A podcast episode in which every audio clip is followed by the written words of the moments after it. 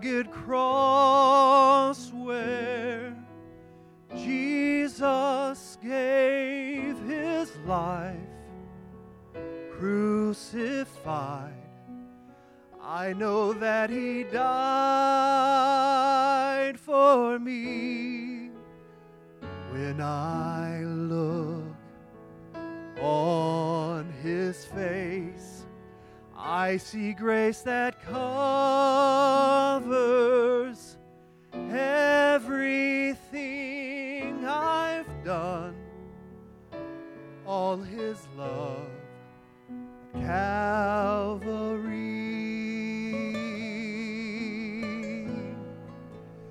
When I stand at the foot of the cross, see his pain, how he paid highest cost.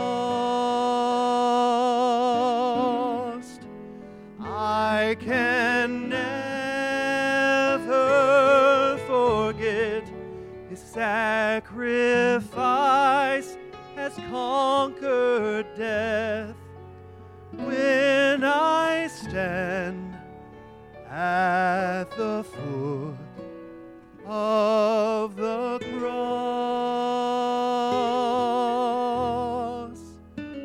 when I see how the nails pierced his holy hands, the crown of shame he wore, every thorn adding to his agony. I know I've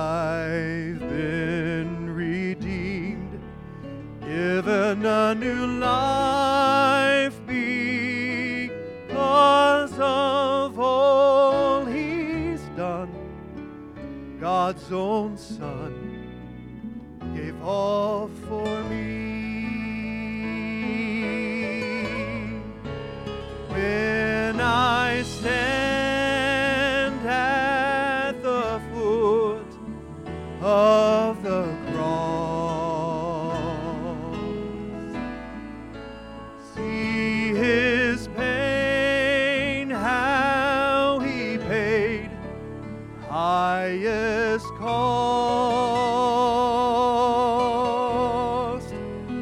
I can never forget his sacrifice has conquered death.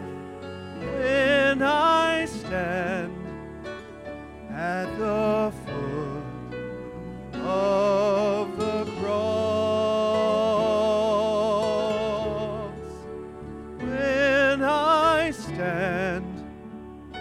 at the foot of the cross.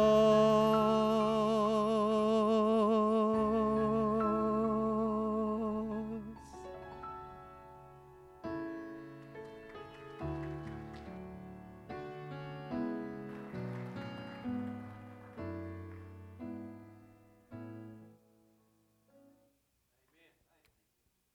bless you. If you have your Bible, I Something that opens the Bible, open it up to Psalm one nineteen, continuing on with our series in this beautiful Psalm one nineteen. We'll be looking at verses seventeen through twenty-four. Open my eyes. There's a story about a woman named Rose Crawford who had been born blind, been blind all of her life, and around the years, the age of fifty, she was able to receive a surgery that restored her vision. fifty years of blindness, suddenly gone. And as the doctor removed the bandages from her eyes, the story goes, she gasped. And then she began to weep as she saw for the very first time colors and shapes and people's faces.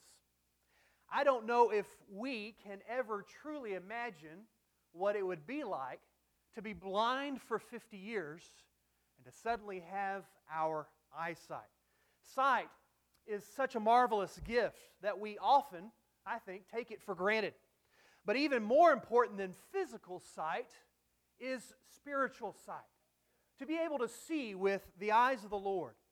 Today's scripture and message deal with this issue of spiritual sight and spiritual blindness. Let's read our scripture together. Psalm one nineteen, starting again in verse seventeen. He says, "Deal bountifully with your servant, that I may live and keep your word. Open my eyes that I may see wondrous things from your law. I am a stranger in the earth. Do not hide your commandments from me. My soul breaks with longing for your judgments at all times. You rebuke the proud, the cursed, who stray from your commandments. Remove from me reproach and contempt, for I have kept your testimonies. Princes also sit and speak against me, but your servant meditates on your statutes. Your testimonies also are my delight and my counselors." We pause a moment for prayer. Heavenly Father, we thank you for your word. We thank you for its truth. We thank you for the fact that it is applicable here in twenty-seven, just as it was when it was written thousands of years ago. And we pray your Holy Spirit would be active, moving in this place. Lord, that you would remove all barriers in our lives that keep us from being changed from the inside out by your word and your Holy Spirit. And it is in your name we pray, Lord. Amen. Just a reminder, the Psalm one nineteen, twenty-two sections. Each section begins with the next letter of the alphabet. Today is the third section. The third letter of the Hebrew alphabet, that is, is gimel. Now you thought, well, gosh, you know, last week was a B sound. Maybe this week will be a C sound. That's not how the Hebrew alphabet works. This is Gamal. This is a G-sounding letter if you were thinking of it like English. And in verse seventeen, it begins with the word Gamal, which is translated in my version, deal bountifully. Some of the other English Bibles, it might be translated be kind, show kindness. The idea behind this phrase, deal bountifully, is gracious giving, a grace gift. The author, the psalmist, is asking, Lord, please give me what I don't deserve. He recognizes that the best gifts come from the Lord. He asks from the Lord because he knows the Lord gives what is best. And while there are many things that the psalmist could ask for, and perhaps he does ask for a few different things in this scripture, there is one to me that is a pinnacle. And it's in verse eighteen when he says, "Open my eyes that I may see." Open my eyes. You see, he recognizes that it is the Lord that gives sight. But he's not asking for physical sight here. He is asking for spiritual sight. Because spiritual blindness is just as awful, if not worse. Now, let me take that back. Spiritual blindness is way worse than physical blindness. I want the Lord to give me spiritual sight, even if it means taking away my physical sight. Because while physical blindness keeps us from seeing physical beauty and physical things around us, spiritual blindness keeps us from seeing God. It keeps us from seeing the world through God's eyes. It keeps us from living life how God would want us to live it. Spiritual blindness causes us to miss God in so many ways. The psalmist gives us a few different ways here I want to point out to you of how spiritual blindness can affect us. It causes us to miss the wondrous things of God. It causes us to be distracted by the bad things of this world, and it causes us to miss our own need for God's intervention. So there's three things I want us to see about spiritual blindness. It is first that spiritual blindness causes us to miss the wondrous things of God. He asks for spiritual sight, that he might see the wondrous things from God's law. You caught that, right?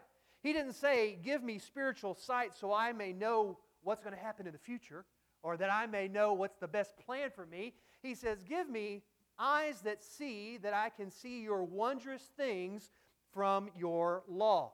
He wants spiritual sight so he can read and understand God's word all the more better.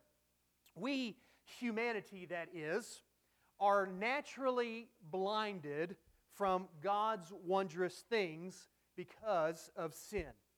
We're going to talk about that more in just a moment. And so we need to ask God for eyesight. We need to ask God for twenty twenty vision in order to see His wondrous things. Now, the psalmist speaks of the law, but I don't want you to leave here thinking, so am I supposed to ask the Lord to help me to understand Leviticus better? Because I thought like all those dietary laws the Lord Jesus did away with in the New Testament. He did. That's not what I think he's talking about. You see, when he says the law, when he says the meditations, when he says the statutes, when he says the judgments, all these different interchangeable words to talk about God's Word, he's talking about God's Word that was written out at this time in history. And more than likely, that was Genesis, Exodus, Leviticus, Numbers, Deuteronomy. The first five books of the Bible, we call them. Back then, that's all they had. You start thinking about all of the wonderful things that are contained in those first five books of the Bible.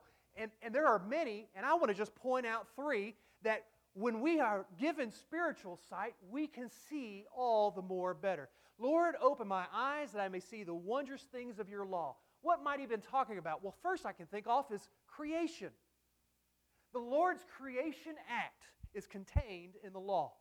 First part of Genesis, we all know that, right? In the beginning, the earth was void. Right? You know that. Creation is one of God's wondrous things. Who hasn't marveled at a sunrise or a sunset?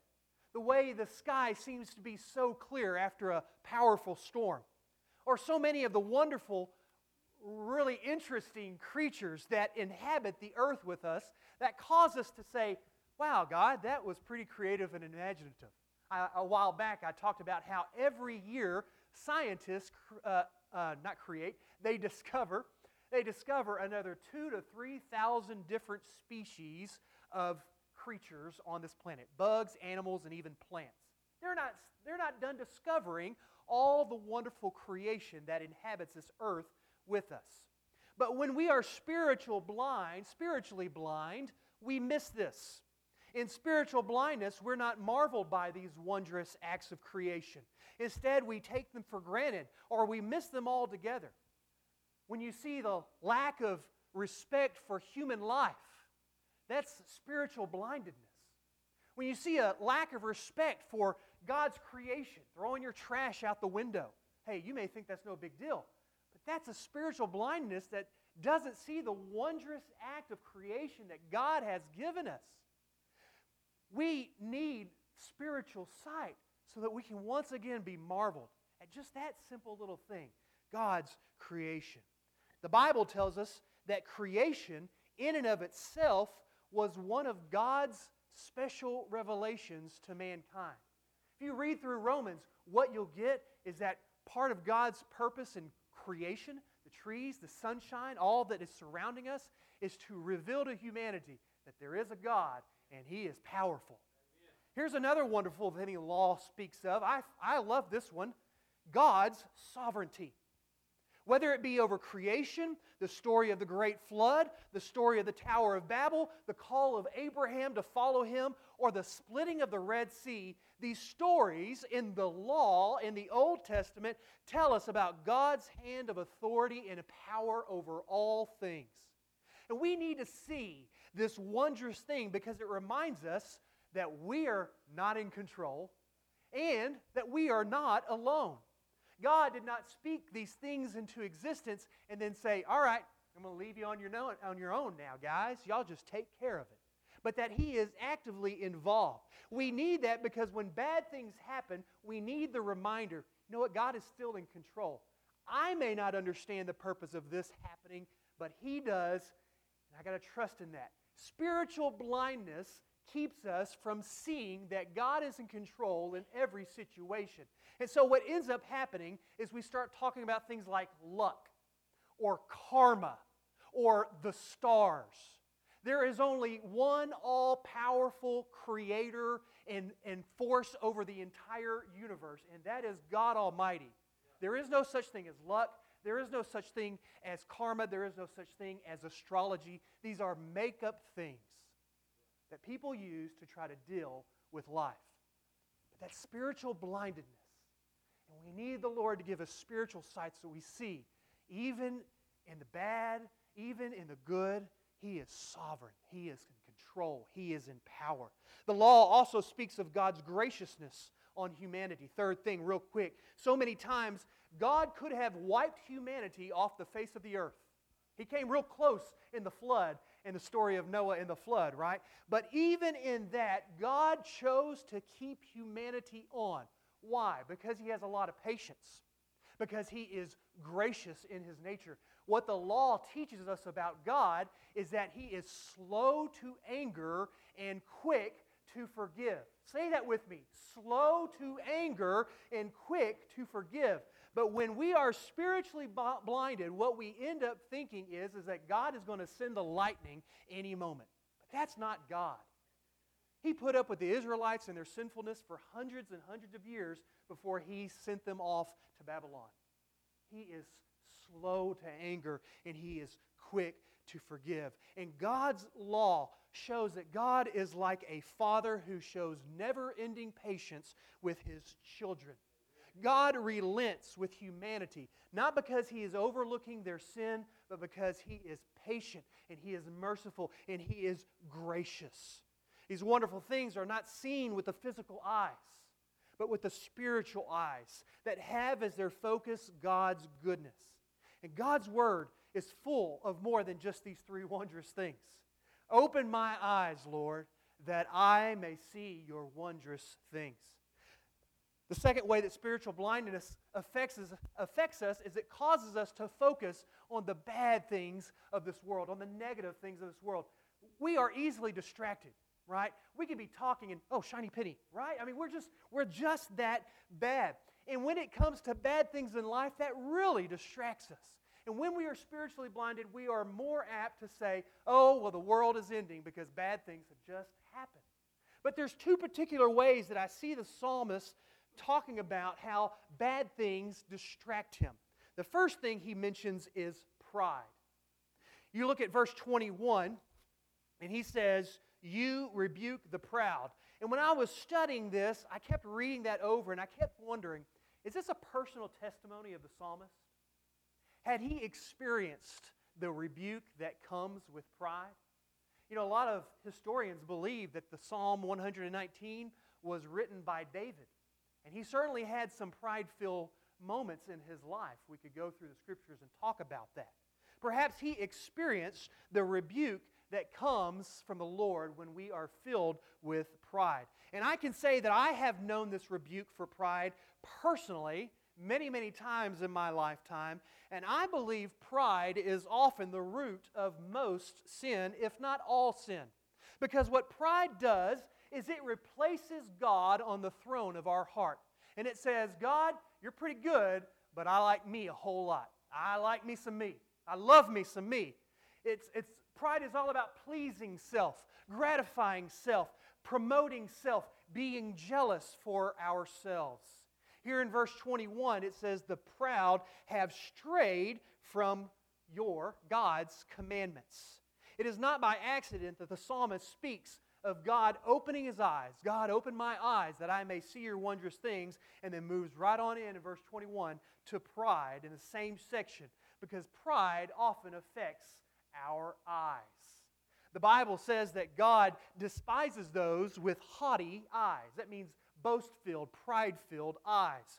Pride often causes us to look down on everyone else, to elevate ourselves about above everybody else. If I said to you, blinded by, most of you would say, okay, nobody would, pride. That's a phrase, I kept trying to think about it all week, and my wife says, I've never heard of that. I've heard that, blinded by pride, or blinded by arrogance. Maybe you've heard it like that. Consider the story of the Titanic. Blinded by pride, they chose to believe their ship was unsinkable, and they didn't even really look for icebergs. Pride. Lord, open my eyes. Then the second issue I would simply list as slander. He gives us three little statements here. He says, remove from me reproach and contempt. And then in verse twenty-three, he says, princes also sit and speak against me. You know, there are going to come times in our life when people hurt our reputation. There are going to be times when people talk ill against us. And you may say, and, and it's, it is, on, on one side I would say it's important for us to not care what people are saying necessarily, but I would also say in the same breath, only a fool says they don't care about their reputation. It was King Solomon who said that uh, a good name is better than precious ointment. For how can we declare the gospel or the goodness of God if our reputation has been tarnished? And so while I would say let's not care too much about what others think of us, at the same time I would say we need to care about our reputation for the sake of the glory of God. That being said, we cannot allow ourselves to lose focus or be distracted, become spiritually blinded by the slander of others. So what do we do? Well, we do what he does. What is he doing in this scripture? He says, remove from me reproach and contempt. What he's doing is he's going to the Lord. You see, sometimes when our reputation has been slandered, when our name has been sent into the gutters, what we want to do is rush out and clear it up ourselves. But you know, that just, it causes more harm than it does good. It's like when you get that ink blot on your shirt and you're trying to wipe it, and all it does is smear more and more, right? You ever had, am I the only one that gets ink on himself? I've, I've done that many a times. But if we will take it to the Lord and say, Lord, give me spiritual sight in light of this circumstance. Listen, he is more than able to take care of things. When we go to him in prayer, we are going to the author of life. We are going to the most just judge. And if we are wrong and we deserve that slander, in other words, our reputation has been harmed because we actually have lived up to that reputation, listen, there is no better place to go than to the Lord and say, Lord, give me spiritual sight. Obviously, I deserve this, but Lord, will you please repair this? There's no better place to go. He is the one that heals all wounds, including those wounds on our reputation, I believe. And there's no better place to go than to his gracious hand, because the restoration we need is not just to our reputation, but also to our relationship with the Lord of hosts. But if we are wronged and we are being slandered for no good reason, I say again, there is no better judge to go to than the Lord God Almighty. He says that he will wrong all, or right all wrongs. He says that he will right all wrongs. What is our job in that situation? The Bible is repetitive in this statement. You just do good, even to those who do evil against you. Don't worry about that slander. Don't let it blind you. Don't let it blind you to God and how he can use you. You'll notice those two distractions are categorized as self and others. Listen, the bad things in this life are going to come from either yourself or from outside of you. That's just how it comes. And the only thing we can really do to prepare for it is go to the Lord and say, in spite of that, Lord, give me sight that I may see your wondrous things. Then the third way that spiritual blindness affects us is it causes us to miss our own need for God and his word. Perhaps the biggest need for spiritual sight is so that we can see our need for God and his intervention in our life. We are lost without God. We are blind without God. Since creation, when Eve and Adam took a bite of that forbidden fruit, mankind was hurled into what is called inherited sin. That means from the moment we are born, we are born in iniquity. We are born in sinfulness. And because of that sinfulness, we are blinded. That's why we need, we are in desperate need for God, for his word, for his intervention in our life. The psalmist knows his deep spiritual need for spiritual vision, and that that eyesight only comes from God as a gracious gift. As we read through that, perhaps you noticed his crying out to God. One of them was, deal bountifully, that I may live. He knows that true life only comes from the Lord. He says that I'm a stranger in the land. Now, that doesn't mean he's an illegal alien that we need to call ICE on him. What that means is that he is a sojourner. That's more appropriately the translation there. What that means is he is a temporary resident.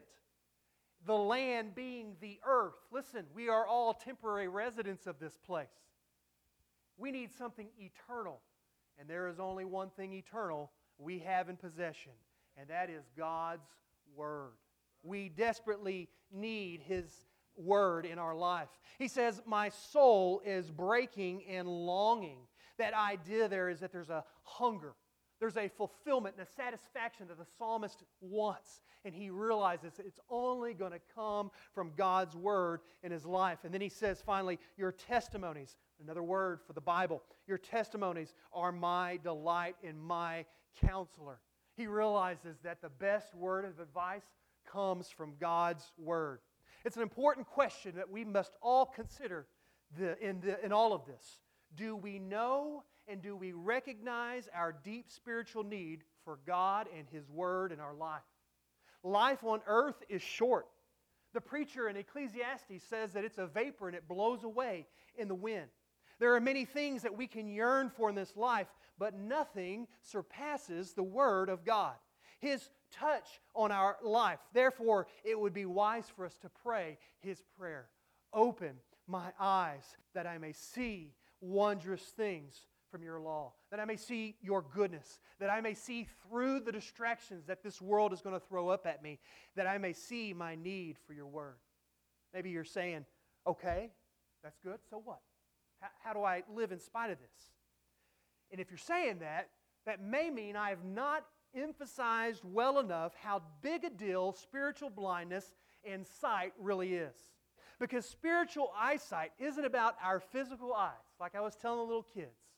It's about our heart, our spiritual heart, our soul, where the Lord resides. Spiritual blindness hinders us from so many different things. It affects us in so many facets of our, of our life. For instance, spiritual blindness keeps us lost.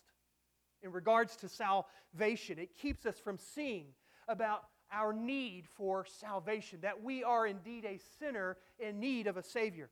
The hardest part of witnessing to people is not sharing the gospel story. Often it is trying to convince them that they are not saved by their works. They are not saved by their lack of bad deeds or their good deeds, but instead they can only be saved by faith in Jesus Christ. But for the born-again believer, spiritual blindness affects us just as much. Spiritual blindness keeps us from fulfilling our purpose for the glory of God. Spiritual blindness hinders us from being obedient to the Holy Spirit's leading and direction on our lives. Spiritual blindness keeps us from seeing what Christ has done for us and continues to do for us every single day. When we are spiritually blind, we are no longer being led by the truth of God's Word, but instead we're being led by something else.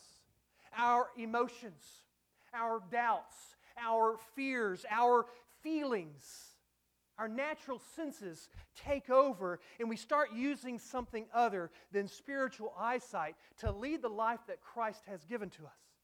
The Bible tells us that we are to live by faith and not by sight. But spiritual blindness kills our ability to be living life by faith. Spiritual blindness is awful in our life with the Lord. Spiritual blindness also keeps us from seeing the needs of those around us, especially their spiritual needs.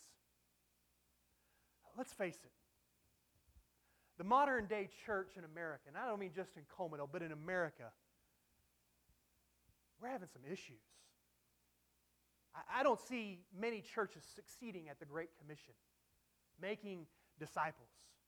Baptisms in the modern-day American church are way down. Seeing people saved is going way, way down. Sunday morning attendance has gone way, way down. Giving is way down. Way down. We don't like that one, right? Could that actually be caused by spiritual blindedness? Yeah. Start seeing our needs as we want to see them instead of what God wants us to see. Volunteerism in the church, serving in the church, just being committed to, and I don't mean this building or this particular locale, but I mean the body of Christ. It's down. And that's spiritual blindedness. It affects us as Christians and how we live our life out in faith for Jesus Christ. And so we start measuring. Well, I'll do this, this, and this, but that's it. Or it becomes an afterthought. Yeah, I'll do church as long as it's convenient in my personal schedule and lifestyle. As long as it makes me feel good, that, that's when I'll do. As long as nobody hurts my feelings at that church, maybe I'll, maybe I'll do church. And I know many of you are like, well, wait, we're here this morning. Stop picking on us, right? Listen, I'm not picking on you. I'm picking on me, too. L- listen, I, I started doing some soul reflection during this week. I, I started wondering, you know, Brian, when was the last time you called somebody that you saw missing from the congregation you hadn't seen in a while? You know, it's been a couple of weeks. I got to be honest with you. It's been a couple of weeks. I asked myself, Brian, when was the last time you found someone that didn't attend church anywhere and invited them to be a part of worship or to come to your church? I got to be honest, it's probably been a couple of weeks, maybe even more than a couple of weeks. And then I, hurt, I really hurt myself when I said, Brian, when was the last time you started a conversation for the purpose of sharing the gospel? I got to be honest, it's probably been more than a month. I hope y'all don't fire me tonight at the business meeting because of that. I'm bearing my soul with you. But I got to tell you, if I'm suffering from that kind of spiritual blindedness, it makes sense that the majority of most Christians in the modern day American church would be suffering from it as well. Lord, open my eyes that I may see, that I may see. And this is caused by spiritual blindness. It shifts the focus on us. It's all about me. It's all about what I want, what I'm comfortable with. And the church will never be the church Christ intended her to be as long as we are focused on ourselves instead of Him. Him. We need spiritual sight. Lord, open my eyes that I may see. The Bible teaches that the greatest cause for spiritual blindness is the devil. He seeks to blind believers to ensnare us through temptations, worries, doubts, fears, depression, loneliness, sin, and even persecution. Did you know the Chinese developed a weapon that blinds soldiers of the oncoming forces? It's a laser light. Uh, modern-day warfare rules actually say that it's illegal, but they did it anyway. And I've just read a little bit about this, but from what I understand, they can shoot it into the line of sight of the soldiers, and it distorts their vision. It could even blind them and just cause them to see funky. You see, the enemy doesn't have to get rid of us. He just has to blind us, to render us ineffective. He doesn't, he doesn't have to, give, to kill us necessarily, to spiritually blind us. It's easy to become spiritually blind when we are relying on ourselves and neglecting the one thing that can enhance our spiritual sight. You know what that is, right? The Word of God. Thank you. Spending time in our relationship with God through prayer and through His Word.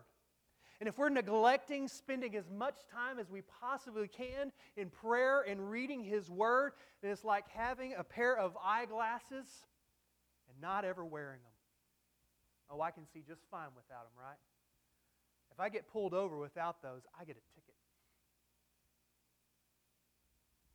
In church, the world needs to see us with spiritual eyesight. They will never say it because they are enjoying their spiritual blindedness way, way too much. But they need us to model for them what life with faith in Jesus looks like.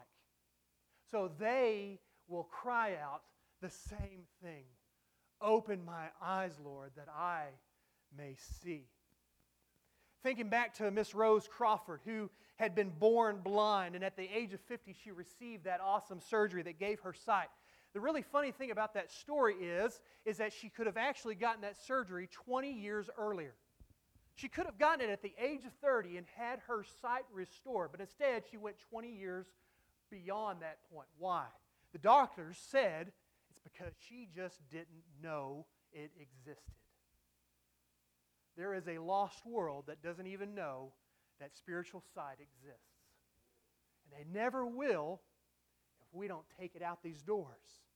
And we will never do that if we don't have our focus on the cross of Jesus Christ, if we don't have our focus on the Lord, if we don't have our spiritual sight. All right. How's your eyesight this morning?